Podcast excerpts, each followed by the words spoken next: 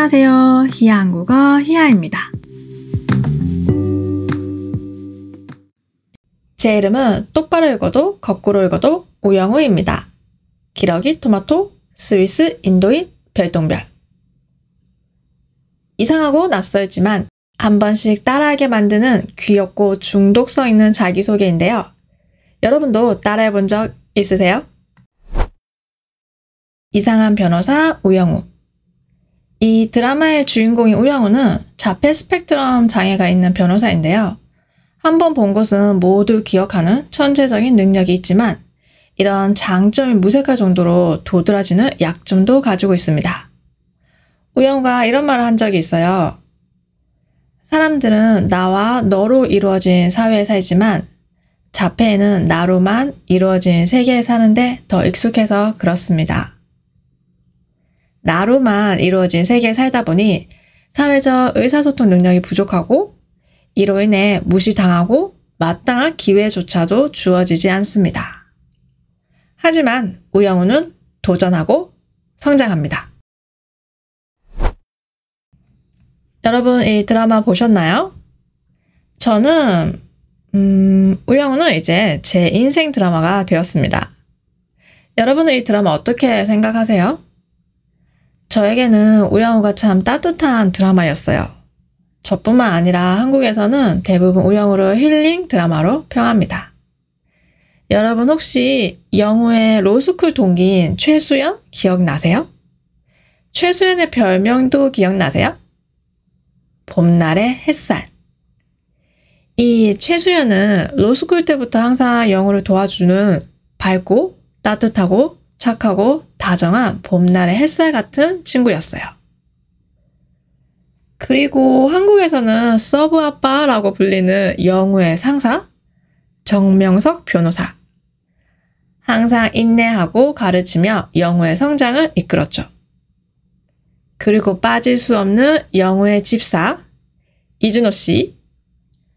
항상 영우를 먼저 배려하고 한 발짝 뒤에서 지켜봐주는 집사입니다. 영우를 이해하고 영우가 상처받지 않게 도와주고 영우가 성장할 수 있게 옆에 있어준 사람들이죠. 저한테는 이렇게 마음이 따뜻한 사람들, 그리고 영우가 이들과 관계를 맺고 성장하는 모습 그 자체가 참 따뜻했어요. 저는 이렇게 이상적인 인물들이 사회적 약자인 영우가 더불어 살아갈 수 있는 이상적인 사회를 만들어 줄 수 있다고 생각해요. 그래서 드라마를 보면서 저도 최수연처럼 정명삭 변호사처럼 이준호 씨처럼 살아가고 싶다 이런 생각을 했죠. 그리고 우영우 이 드라마는 매회 생각할 거리를 던져줬어요. 우선 주인공인 우영우가 자폐 스펙트럼 장애를 가졌다는 설정 그 자체로도 우리가 장애를 이해하고 장애에 대한 인식을 개선하는 데 도움이 된다고 생각해요. 하지만 거기에 그치지 않고 사람들은 의대생이 죽고 자폐인이 살면 국가적 손실이란 글에 아무 생각 없이 좋아요를 누릅니다. 나는 이 대사를 통해 장애에 대한 현재 우리 사회의 편견을 고발하고 비장애인과 장애인의 동행을 봉사활동이냐 물으며 맥락 없이 응원하는 사람 이 장면 기억나세요? 준호의 여자 후배가 영호를 보고 갑자기 이유 없이 화이팅! 하고 가는 장면이 있었죠. 좀 짜증났어요. 그리고 자폐 스펙트럼의 다양한 유형을 알지도 못하면서 다 같지 않냐고 묻는 검사처럼 한국 사회에 일상적으로 만연한 차별과 혐오를 적나라하게 보여줬습니다. 그리고 성소수자, 직장 내 성차별, 어린이 인권, 동물권 등의 주제를 다루면서 사회적 합의를 이루어야 할 다양한 화두를 던져줬어요. 더 나은 사회가 되기에 나아가야 할 방향을 한 번 더 고민하게 만들어줬다고 생각합니다. 제 삶은 이상하고 별나지만 가치 있고 아름답습니다. 이 대사 기억나세요? 마지막 회에 영우가 엄마를 만나서 하는 대사였는데요. 이상한 변호사 우영우에서 인상 깊었던 대사들이 많았지만 그 중에서 가장 마음에 와닿았던 대사는 이거였어요. 영우가 낯선 환경에서 자기와는 다른 고래들과 함께 살고 있지만 자신의 다름을 인정하고 삶을 긍정하는 것. 여러분, 우리의 삶은 가치 있고 아름답습니다. 여러분이 제일 좋아하는 우영우의 대사는 무엇인가요? 이건 여담이지만 여러분 혹시 영호가 왜 고래를 좋아하는지 궁금하지 않으세요? 다른 동물들도 많은데 왜 고래일까요?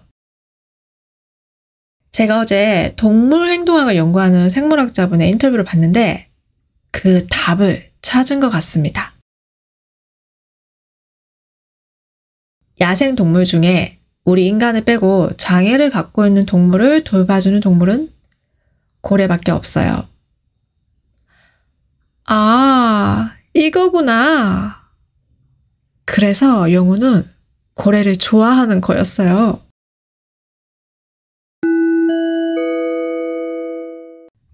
오늘의 표현입니다. 1번, 무색할 정도로. 무색은 색이 없다 라는 뜻이에요. 그리고 이 표현은 주로 이런 패턴으로 쓸 수 있어요. A, 이가 무색할 정도로 B 이렇게 말하면 B가 너무 도드라져서 A는 그렇게 중요하지 않아 보인다는 의미예요. 예를 들어서 여러분이 혼자 여행을 가게 되었는데 혼자 여행하는 게 처음이라서 걱정을 많이 했어요. 근데 실제로 혼자 여행을 보니까 너무 재미있는 거예요. 여행 가기 전에 내가 왜 걱정했지? 라는 생각이 들 정도로 너무 재미있었어요. 이제 문장을 만들어 볼까요? 걱정이 무색할 정도로 혼자 여행하는 게 너무 재미있었어요. 이렇게 할 수 있겠죠? 여러분도 이런 경험 있으세요? 걱정이 무색할 정도로 재미있었던 경험? 또 다른 예를 들자면 처음 만난 사이라는 게 무색할 정도로 말이 잘 통했어요. 이 커플은 15살이라는 나이 차이가 무색할 정도로 잘 어울려요.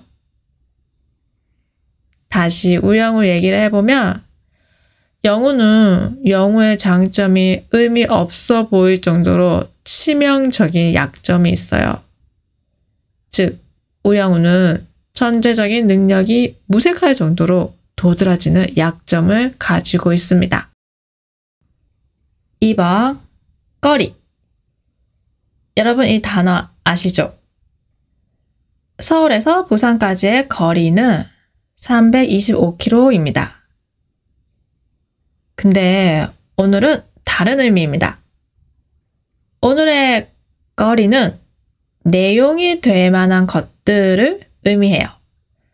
무슨 말이냐면 볼거리라고 하면 보다와 거리를 합친 거예요.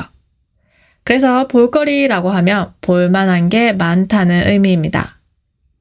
아, 여기서 발음, 볼거리라고 해야 돼요. 볼거리가 아니고. 그래서 이 거리는 볼거리, 먹을거리, 놀거리, 이렇게 많이 써요.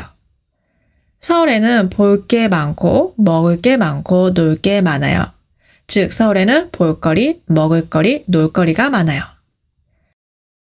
그리고 오늘의 드라마 우영우는 생각할 만한 주제들을 던져줬어요. 생각할 거리를 던져줬어요. 여러분은 이렇게 생각할 거리를 던져주는 드라마를 좋아하세요? 3번 마음에 와닿다. 이 표현에서 와닿다는 오다와 닿다, 즉 만지다의 의미예요. 어떤 글, 말, 대사, 장면 등이 여러분의 마음에 와서 닿았어요. 그래서 감동받았다는 의미입니다. 근데 그냥 단순히 감동받았다기보다는 내 얘기를 하는 것 같아서, 나를 위로해 주는 것 같아서, 나랑 생각이 같아서 감동받았다는 의미입니다. 내가 오늘 너무 힘든 하루를 보냈는데 위로를 해주는 그런 노래를 들으면 그 가사가 정말 마음에 와닿을 거예요. 영화의 한 대사가 마음에 와닿을 수도 있고, 책을 볼 때 마음에 와닿는 구절도 있어요. 저는 우영우 드라마를 보면서 제 삶은 이상하고 별나지만 가치 있고 아름답습니다. 라는 이 대사가 가장 마음에 와닿았어요.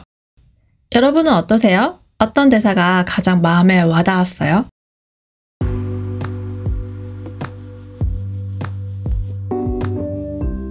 오늘은 이상한 변호사 우영우에 대해 얘기해 봤는데요. 여러분은 이 드라마에 대해 어떻게 생각하세요? 오늘 에피소드가 좋았다면 좋아요, 구독, 팔로우 꼭 해주시고요. 스크립트가 필요하시면 아래 링크를 확인해 보세요. 오늘도 들어주셔서 감사합니다. 다음에 또 봐요. 안녕!